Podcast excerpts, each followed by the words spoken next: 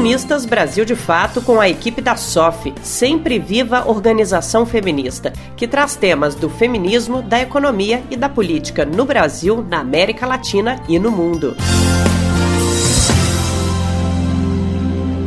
Os últimos meses, em especial as últimas semanas, foram repletos de acontecimentos no tema da alimentação. A subida do preço do arroz e outros itens da cesta básica, a tentativa do Ministério da Agricultura, Pecuária e Abastecimento de fazer uma revisão no guia alimentar para a população brasileira e o aumento da fome e da insegurança alimentar captados pela pesquisa de orçamento familiar divulgado pelo Instituto Brasileiro de Geografia e Estatística são alguns exemplos. Todos esses dados e notícias estão relacionados porque dizem sobre a organização dos sistemas alimentares, das políticas agrícolas e agrárias e sobre nossa própria alimentação. A política atual do governo federal em relação ao preço dos alimentos e as possíveis ações da Companhia Nacional de Abastecimento é colocar o problema nas mãos do mercado. As empresas transnacionais da alimentação lucram como nunca. Enquanto isso, o trabalho de preparar a comida é feito exclusivamente pelas mulheres que, isoladas em seus lares, encontram dificuldade de manter as famílias em situação de segurança alimentar e assumem uma sobrecarga de trabalho e de cuidados.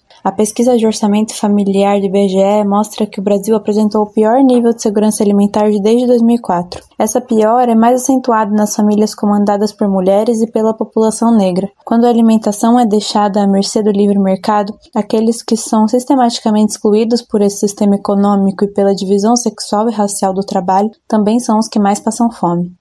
A popularidade do Guia Alimentar para a população brasileira, que preconiza o consumo de alimentos in natura em detrimento dos processados, só poderia então ser uma pedra no sapato do agronegócio. Depois de muita mobilização e denúncia, a ministra da Agricultura rejeitou a recomendação da nota técnica, que ia no sentido de alterar as recomendações do guia em relação ao consumo de ultraprocessados. Tal mobilização mostra como a alimentação é um tema que tem interessado cada vez mais pessoas. Através da luta pelo nosso direito a ela, podemos fortalecer um projeto feminista, anticapitalista e antirracista para a agricultura, a economia e a organização da vida coletiva. Historicamente, ao redor do mundo, a luta das mulheres entende as condições de vida e de realização do trabalho reprodutivo como elementos centrais. Quando o acesso ao alimento e a condições básicas ficam mais difíceis, é o trabalho das mulheres que se agiganta, para dar conta da situação da precariedade. O protagonismo das mulheres na luta contra a caristia no Brasil, em plena ditadura militar, foi um movimento que ganhou muita visibilidade que expôs algo que as mulheres sempre fizeram: se organizar territorialmente nas comunidades para garantir condições dignas de vida. Nos demais países da América Latina, com destaque para o Chile,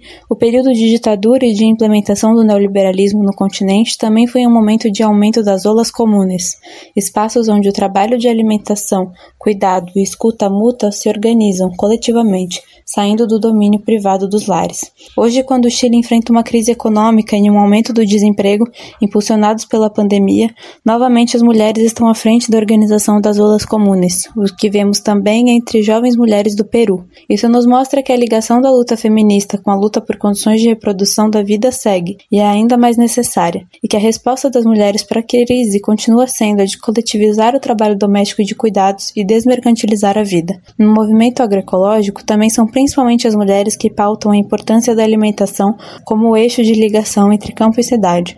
Na periferia do Rio de Janeiro, as mulheres da agricultura urbana criaram a ideia de cozinha de transição agroecológica, a ideia de que, da mesma forma que se busca a diversidade e a valorização dos alimentos locais nos cultivos agroecológicos, deve-se valorizá-los nas mesas das famílias. Isso faz parte de um grande desafio, porque a comida processada, além de viciar o paladar e de ser barata, devido ao enorme subsídio que os governos cedem às indústrias, também servem como caminho menos penoso para muitas mulheres que precisam alimentar suas famílias com cada vez menos tempo para cozinhar. Por isso, a transição agroecológica, na organização do sistema alimentar e na mesa das pessoas, só se dá com esforços conjuntos, de desmercantilizar a agricultura e a natureza e de restribuir o trabalho doméstico de cuidados. Enquanto a alimentação for assunto para cada mulher pensar em sua própria cozinha, a transformação do sistema alimentar só pode se dar pela metade. Colunistas Brasil de Fato com a equipe da SOF Sempre Viva Organização Feminista, que traz temas do feminismo, da economia e da política no Brasil, na América Latina e no mundo.